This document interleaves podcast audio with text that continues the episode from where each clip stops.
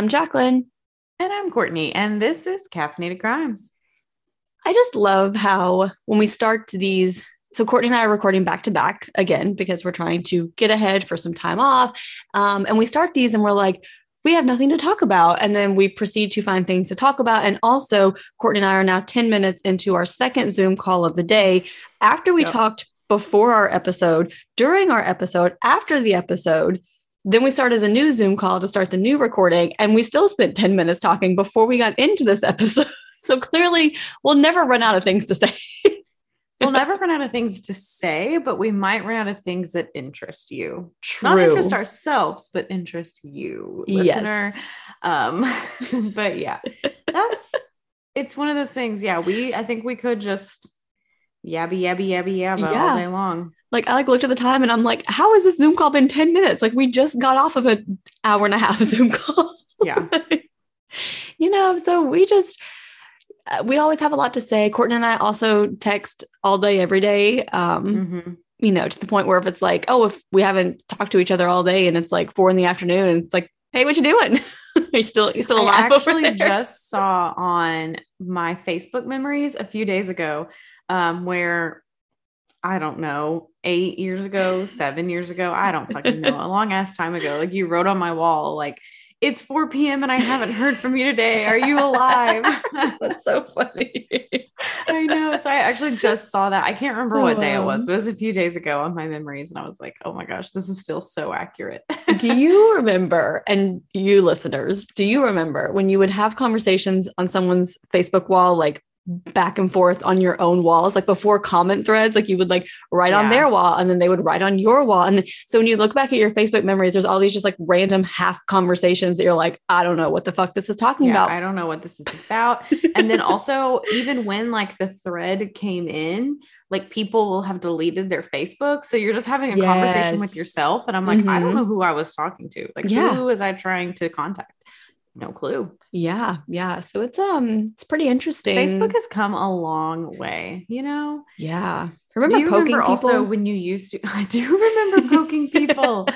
do you also remember um when you could get uh, the before there was like an app you know there wasn't Mhm. an app yet so you would get like the text messages yes. about what people would like oh so and so commented and you could like Mhm. reply and it would be like replied from iphone and stuff like that Yes. um, I remember that. There was something else. Also, I just want to say I kind of miss the old school Facebook games like Farmville. Don't really feel like there's a good equivalent now of like Farmville. Like, but I also, think that was the best day of social media. I'm really glad there are no more Farmville requests every time I log into Facebook because that got really true, too. annoying. But yeah, Farmville Well, was you know what? You know what I did? I have an easy solution for that. I made fake Facebook profiles that I could send my Farmville requests to so I didn't have to annoy people. and they still pop up sometimes. Um, we had me and my sister had one called Riley Todd because that was our cat and our dog's name. Um, and so we would just create these fake profiles so that we didn't have to be embarrassing Oh. and send requests to random people for it. That's great. But this also might just be uh, just as embarrassing. But you know what? At least we weren't bugging people. That's know? true. That's true. That's true. At least I didn't get mad at Courtney's Farmville requests and Mm-mm. You know, but I remember we used to poke each other a lot. I remember logging in and you like go back and poke back everyone that You'd poked you. like poke back, poke back, poke back. Yep. And then you get that random poke from someone and you're like, why You're you like, oh, yeah, Oh, oh. cancel. I ain't poking you back. Um, you keep that poke to yourself. And um, another thing I see a lot is those like truth is or Mhm. oh i'm being you know like oh if you comment i'll go and comment on your wall the truth i feel about you and every single one i read i'm like this ain't the fucking truth y'all probably Mm-mm. fucking hated me you Yeah, random right. ass people I'm like, everyone always is so kind with, and or the one where it's like, oh, do like a a like, a dislike, a this, this, and the dislike is like, oh, I wish we knew each other better. Oh, I wish we spent more time together. Oh no, there's plenty to dis- dislike about me, honey. You can tell me what it is. Yeah, it's you all good. oh, well, maybe maybe we should do one of those for the pod. Let us know what you like, what you dislike, what yes that would be so funny oh and I also something for remember, I'm going to bring it back to MySpace. We used to Yes. do the MySpace surveys, which people are Mhm. trying to do on Facebook now. And I'm like, can we not? yeah. Can we It's, not? I feel like that day 32 years old we don't need to be doing this anymore. I mean, if it was like a 16 year old doing a Yeah. survey kind of thing, that's fine. I was there. I was there too. Um, but like I people who are my age, I'm like, let's not do this like answer these questions, survey. Like, no, thank you. I don't need to know the last thing you drank or the last time you cried or, you know. Yeah, No, I'm so- good. I'm good. Thanks. Anyway, so we talked about how we didn't know what we were going to talk about at the beginning of this episode. And here we go. We got you a whole six minutes on facebook.com. You are Yep. welcome, Mark Zuckerberg. um, so we're just going to jump into today's episode. So our sources are a Forensic Files episode, that's season 12, episode one, Sharper Image. Um, a few articles from tampabay.com, a Pump Free Law website, and a St. Petersburg Times article. So Karen Ferger was a single mother who was trying to make ends meet for her children. So she did work a night shift at a food processing plant and she hired an acquaintance, Jack Hubble, as a live-in babysitter. So on October 3rd, 1997, in Blanton, Florida, Jack Hubble and his wife woke up and realized nine-year-old Shara Ferger was missing. So the Hubbles contacted a few neighborhood friends and started searching for her to see if like is she still in the neighborhood? Like where did she go? And Karen said that she was scared and nervous and she just had this like gut instinct like something happened to her. She was like, I don't know if it's I see this a lot with like moms, especially with like their children. They're like, I just had a feeling like something Yeah. happened. So at 3:30 that afternoon, they did find Shara in a field about 300 yards from the residence. She'd been reportedly stabbed and left for dead out in the field. So Karen actually tried to jump the fence to get to her, but like Mm. cops had to hold her back. She was like, I just need to be to my baby. And then she said she saw the paramedics come and they didn't like rush and get out of the ambulance quickly. And she was like, I Mhm. knew that Shara was gone. Like when I saw the ambulance pull up and they're not like trying to like save her, like Yeah. I knew that she was dead. Oh god, that's awful. I know. So investigators immediately start questioning Jack Hubble because there's no sign of forced entry into the house. And he's the last known person to see Shara alive. You know, like you got to go with like the first, you know, 1st number Mhm. one suspect there. Yeah. Um, so he said the night before, Shara and her brother Joseph had fallen asleep on the sofa while watching television. So he turned off the TV, covered them up, and went to bed and was like, You guys just stay here on the couch. Like, I'm not going to wake you up. Like, you're fine. Mhm. So later, Joseph came into his bedroom frightened. Um, Joseph said he heard noises and kind of like pots and pans rattling in the kitchen, and it really startled him. So Jack didn't really ask too many questions and was like, You know, you're a young kid. Like, you, you get Mhm. startled. Like, come on, just crawl into bed with us. You can sleep here. Like, it's fine. Um, and Joseph said Shara was still asleep when Joseph went into the Hubble's bedroom. So Karen was kind of suspicious of Jack, but she also didn't want to believe that Jack had anything to do with Shara's murder because like she had hired him as like live-in babysitter, like Mhm. he was with her kids all the time. So Karen wasn't even really sure if he was like capable. Um, so again, there was no sign of force entry. So investigators believe that whoever came into the house like had to have known some way to enter the residence without like breaking a window or breaking the door. Mhm. And Jack's behavior in the 24 hours before Shara's death was also a little troubling. Um, so the night before, Jack went into Crystal, who's Shara's older sister and Karen's oldest daughter's window, and tried to climb through it. Um, so Jack told investigators he did this because he was a recovering heroin addict and was trying to find his methadone prescription.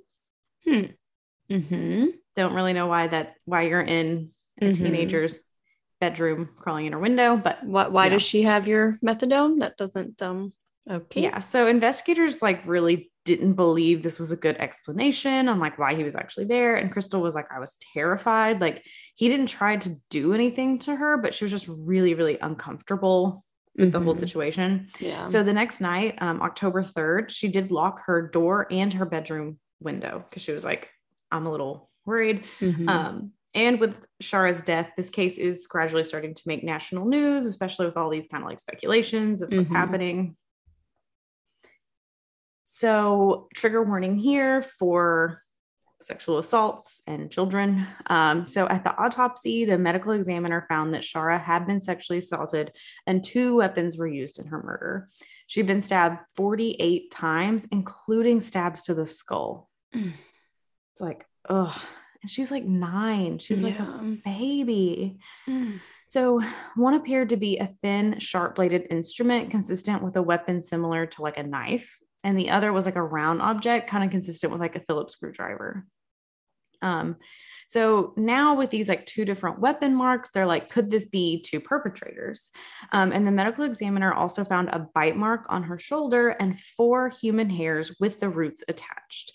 So it did appear the hairs had been ripped maybe from someone's head, like during a struggle. Cause like if your hair just kind of falls out, you might not always like, mm-hmm. I guess, get the full root. Yeah. But it, to them, it looked like it had been ripped out.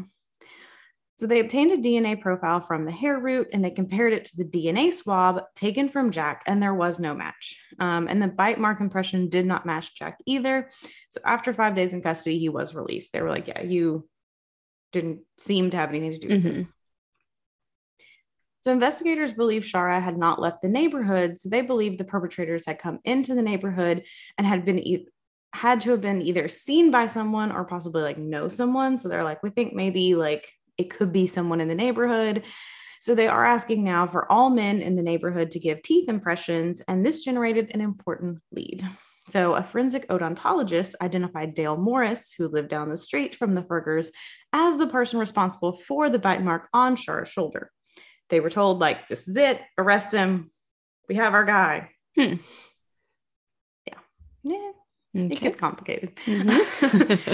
so Dale Morris was married and a stepfather to a teenage girl. Um, he adam- adamantly denied any involvement in Shara's murder, and he even told them like, "I've never even met Shara." Um, but that was actually untrue because uh, he had met her, and Shara had even been in his house before, like visiting his daughter. So it's like you did know who she was. Mm-hmm.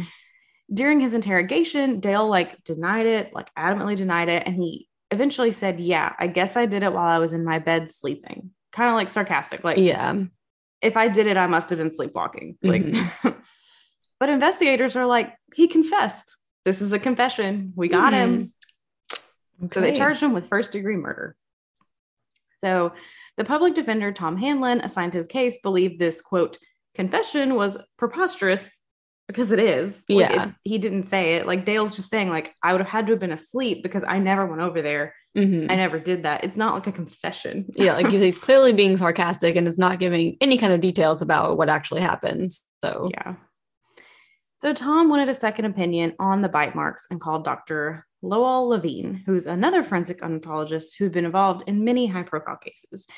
So Dr. Levine believed the pictures of the bite marks were too like blurry for quality analysis. He's like, you can't see anything on this. It's just really blurry. Um, so he wanted the police photographs to be digitally clarified. So here we go again. You know how forensic files love to be like unique with their names, sharper image it's coming around. so Tom called NASA, who were experts in digital photo enhancement, and NASA recommended using Lucis, which is like at the time was a new software that sharpened images. Um, so it kind of makes small differences in car- contrast large enough for the human eye to see. So they go a lot more into it in the episode, but that's basically what it is. Is it's mm-hmm. like it can make those little small differences like large enough where you can actually see it with your eyes. Mm-hmm.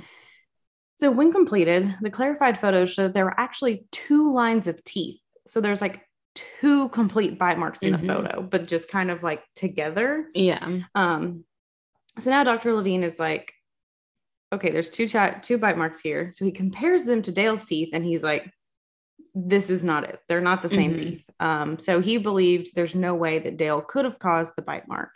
Um, and the analysis also convinced investigators they were wrong, and they released Dale after he was in custody for four and a half months. Wow. A long time. So now we have Jack Hubble and Dale Morris being cleared. Shara's case is still unsolved. Um, it was six months now, like old, and was becoming a cold case, and especially because it's like your two suspects, neither of them did it. So it's mm-hmm. like, who else do we have? So the community starts getting upset and unsettled. Everyone's on edge. Investigators re-interviewed neighbors to try and see if like anything was missing. So they started with Shara's uncle, Gary Cochran, who was with Shara at a carnival on the afternoon of her murder. Karen said her and Gary like never really got along. Um, she said after she split with Shara's dad, he just kind of hated her because she wouldn't let Shara visit her dad. Um, and so Cochran would also know that the Fergers side door lock was broken, which they knew was how the murder and the murderer entered the home since there was no sign of forced entry. Mm-hmm. So Cochran said he had an alibi. However, he was like, I was out drinking. I wasn't even in the area. Um, and he ended up like partying with some other people. But investigators found his alibi wasn't exactly the truth. And Cochran willingly provided a DNA sample, but that did not match the hair from the crime scene.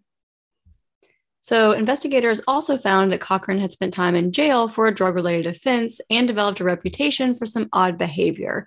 Inmates in jail said that he had bitten at least six other inmates while he was in jail with them. That's a weird, I've never heard of people biting other inmates. Me That's either. um Me either. yeah. His ex-wife also stated that during sex he often bit her to the point of drawing blood. So yeah, we got some biting issues going on here. Um, obviously, this is significant because Shara had been bitten. Um, so investigators took molds of his teeth and sent them to Dr. Levine. Almost immediately, he noticed something distinctive. So Cochran had two unusual characteristics. So there were space between two premolars. One was rotated and the other was like deformed or broken. So Dr. Levine said that the bite marks matched Cochran. Cochran maintained his innocence and said that he may have like playfully bitten her when they were together earlier, which okay. Like, why is that your excuse? Your nine year old niece, I may have playfully bitten her. And like, if you see like the picture of these bite marks, they're like bite marks. yeah, like it's a deep bruise. This isn't something that was Yeah. like a oh, I just put my teeth on you, which would also like you be just see fucking like the weird. imprint. It's like, you know, yeah. yeah. Um, so they did ask Dr. Levine like if it could be possible that this was from like earlier. Um, and he did say it was a perimortem injury, meaning an injury that occurred around the time of death. So he's like, I don't think this is a six hour old injury that you supposedly bit her while she Mhm. was still alive. Again, which would also be fucking weird and suspicious. Um, however, if Cochran was involved, they figured that he had to have an accomplice who matched the hair found. Um, so they did a search on a national database, but didn't come up with any matches. But then investigators get a tip from an informant that Cochran had been seen with his 17 year old friend, Steve Cannon, on the night of Shara's murder. So Cannon told an outright lie to investigators and said that he didn't know Cochran or anyone in the Ferger family.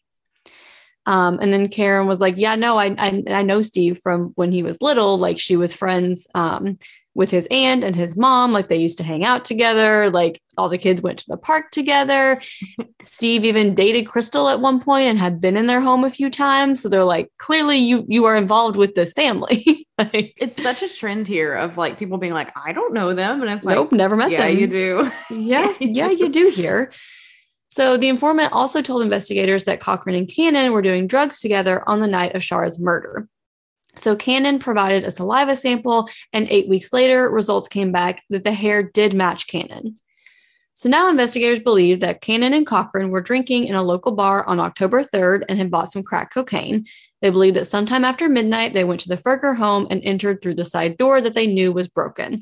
Um, so they think maybe this is what scared Joseph when he ran into Jack's room. Um, like he heard these men coming in. Um, they may have tried to go to Crystal's room first, but it was locked. Remember, because Jack had tried to enter through the window. Mhm. So much shit happening. Um, and they think that then he saw Shara in the living room. So no one really knows how they persuaded her to go outside. Um, but they do believe that they put her in the car and drove her to the field about 300 yards away. And they think that she fought back, which is how she got Cannon's hair. So Cannon and Cochran were both indicted by a grand jury on the charge of first degree murder. In September 2005, they were tried for first degree murder, and then a jailhouse informant, Randy Kernan, said in his testimony that Cannon had described in detail how he took Shara into a field and proceeded to rape and murder her. So Cannon had been in jail for a robbery charge when he supposedly told this to Kernan, um, and the robbery had occurred prior to Shara's death. So there were no witnesses to the murder, but they did have Cannon's hair. Um, Cochran decided to plead guilty to avoid the death penalty, and a jury found Cannon guilty of first degree murder after deliberating for one hour and 36 minutes. So Cannon was unable to receive the death penalty because he was only 17, so he was sentenced to life in prison without parole, as was Cochran. So in 2012, the Supreme Court reopened cases that they believed would be available for resentencing, and this included Cannon's case.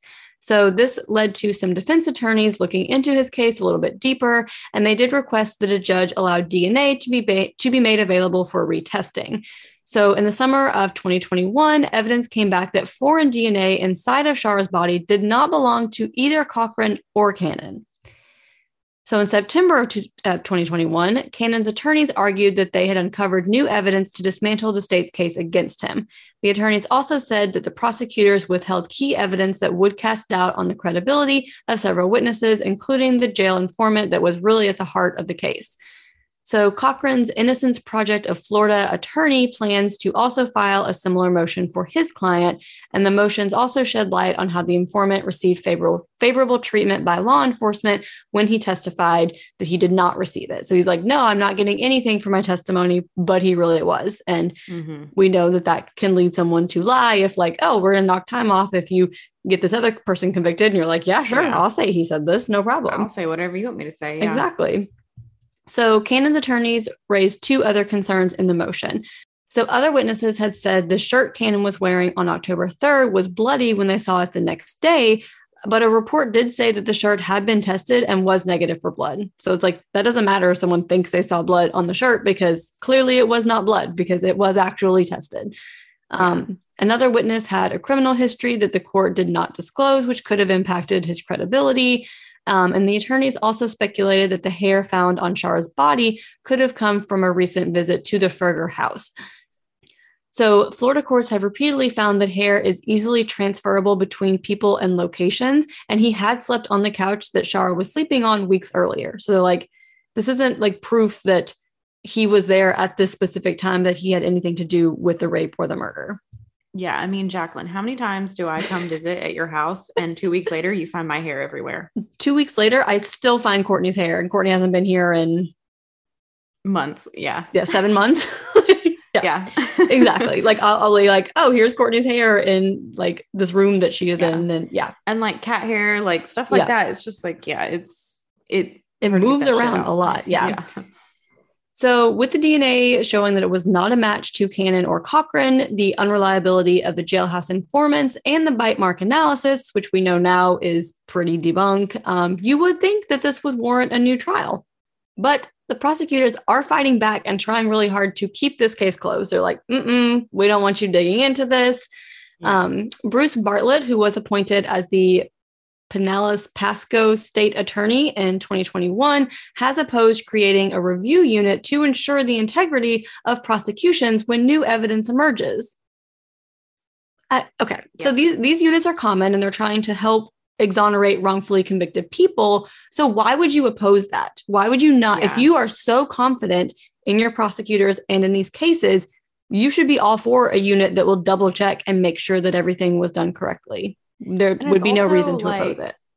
Like with this case, it's all evidence that we've basically found to be bullshit. Mm-hmm, like exactly. jailhouse informants, bite mark analysis, bite mark, like when you bite someone and then how the bruise forms and your body morphs, like there's no way to like really accurately like compare yeah. those. Like I know it was a big deal in the Ted Bundy case, but like the thing is like these days, like that probably wouldn't be allowed in court. No. So it's like a lot of different like counties and cities have like created these review units to be like let's go back and look at these old cases and make sure that we didn't fuck something up. Mm-hmm. and now this guy's like no we're not creating that. We're not going to do that. Yeah it's, he's like we don't we don't need that. We don't need to make yeah. sure that we put the right people behind bars. That's not important that's we are not about justice. We're just about convictions. We're just about our numbers and saying that we've had this percentage convicted and we don't really care if it's the right person or not. Yeah. So a judge will rule in the coming months on whether or not Cannon deserves a new trial. Um, so we will keep an eye on this and we'll see, you know, if they're granted these new trials. Again, the evidence isn't really credible in this case. So we talked about the bite mark analysis that we know now is like, like maybe if you're like, oh, I need to know if it was person A or person B, here is the bite. Can you tell me that and probably? But you maybe can't also if you have like really distinctive teeth like maybe mm-hmm. if your teeth are like very very crooked yeah. you know what i'm saying like something that's like out really outstanding like but the thing is like even with that like there's so many people in the world that it's like unless you have someone else to compare it to it's like someone else could have the exact mm-hmm. like teeth aren't you know dna yeah. well there's dna in your teeth but you know teeth marks you know Um, And the thing is, we do have DNA inside Shara's Yeah. body that does not match these two men. Exactly. that's big. That is really, really big. Yeah. Yeah. Especially because she's nine. Like in other cases, when they're like, "Oh, well, maybe she slept with someone," she's nine. Yeah, So she- she- something mm. is happening. Whoever's DNA is inside her is, Yeah, responsible, basically. yeah. What's the word I'm looking for? You, you did something illegal no matter what it is. yeah. No, I don't know. I did. um, but if Cochran and Cannon did not murder Shara, then who did? I mean, that person's who still out it? there if it wasn't the two of them. Um, Karen does still believe that Cannon is guilty for what that's worth. But Yeah. I Again, mean, this one's tough. Um, basically, this um, I decided to watch a Forensic Files episode, and so this episode, when I then later started looking into it, because you know, Forensic Files was released a while ago. Mhm. These are old old episodes Yeah. back before we kind of knew new stuff. But you know, a lot of times Forensic Files are like, here's how it happened. They are guilty. End of story. yeah, So when I finished the episode, I was looking it up and see all this doubt. So this is going to start a series of forensic file episodes that maybe aren't as clear cut as they seem. So you Mhm. might see a few of those coming up in future episodes. If you know of an episode in a case, send it to us because Yeah. I love a forensic files episode. But I think that's the thing too. I mean, even like last week when we were talking about Kitty Genovese and like Mhm. information's out there and never gets like redacted or corrected. It's like Yeah. if you watch this forensic files episode, you're like, yeah, clear cut, did These it. people did it. Yep. awesome thank you um but maybe that's not the full case maybe Mhm. there's something else so it's like it's rough especially like with these debunked science you know like hair Mhm. analysis like hair that hair could have been any like it could have been on the couch and that's how it was on her um yeah. the bite mark it's just so hard and especially if there's two lines and they're like on top of each other like how can you hmm really say and you have dna that doesn't belong to either of them so it's just like Again, it goes back to just too much reasonable doubt. Like even mhm. even if you think there's a good chance they did it, it's like if you have so much reasonable doubt that they didn't, you can't you can't really convict them. I mean, what what do you have to go off of here, really? Yeah, and You I know? think a hair. Cochran might be more screwed than Cannon too, because Yeah. he did plead guilty because he was like, I just don't want the death penalty. I mean, this is Florida. So he's like, Mm-hmm. I don't want the death penalty. Like, I, you know, what am I supposed to do? I probably don't have enough money to like fight this or whatever. Yeah. Um, but I mean, even the Innocence Project is helping them out, which they only take cases where it's like, Where there's a pretty really- good chance. Yeah. Yeah. Yeah, so we'll definitely let you guys know um, any updates, you know, in this case. And if two people were wrongfully convicted, hopefully that is, you know, corrected at some point. Mhm. Um, and that's the horrific murder of nine year old Shara Ferger. yeah. Such a sad case. Like such I know. The kid ones are just, rough. they're, They're rough. they're hard. Um, hard to uh, swing back from that. But Courtney, do you uh, do you have a perk of the week? I do. So, um, if you listen to last week's episode, you know we're back to back recording, and that during that episode, Kevin scared the bejesus out of me, and he brought me a coffee, so it's worth it. And I will say, um, this coffee is it's a ten out of ten. Sometimes Good. Dunkin' gets it wrong. yeah. Dunkin' got it hundred percent right this time. You go, And this Dunkin'. coffee. You know what? For all my ASMR people, here you go. Please. Uh, mm, just they hit it on the nose. You know, sometimes it's not what you want, but this one, it's very good. It's giving me life because I'm pretty tired. mm. Just this coffee. And, you know, sometimes it's just, sometimes you just need a Dunkin' coffee. I thought my porch last week was bad, but you were just nailing it with this single coffee, Courtney. I'm so Single proud of you. This, one coffee. And sometimes, you know, that's just whatever gets you through the day. Okay. but I, I did see, Hundred percent. I saw this TikTok where this guy was like, anytime you get a Dunkin', like it's like a Russian roulette. It's like it's either going to be the best coffee so of your life or the worst coffee, and that will determine your day. Um, it was That's like so the true. bones or no bones before it became popular. You know, like how's my Dunkin' Mm-hmm. today? Is it going to be a good day or a bad day? Um, so hopefully this means it's a good day. So I also got a coffee this morning for my significant other because he ran some errands with the baby while I cleaned the house, and then he brought me a coffee home. So it was like a win-win-win, you know. yeah. So that's my perk of the week. It's not like super flashy, exciting, but you know, coffee is Yes. coffee inspired the name of this podcast. So you know it's a big That is deal. us. that is why you're looking at that beautiful logo Yep. that Courtney's sister created with our name. right on it. Yeah, that's what a logo is. Yep. okay, Jacqueline, what is your perk of the week?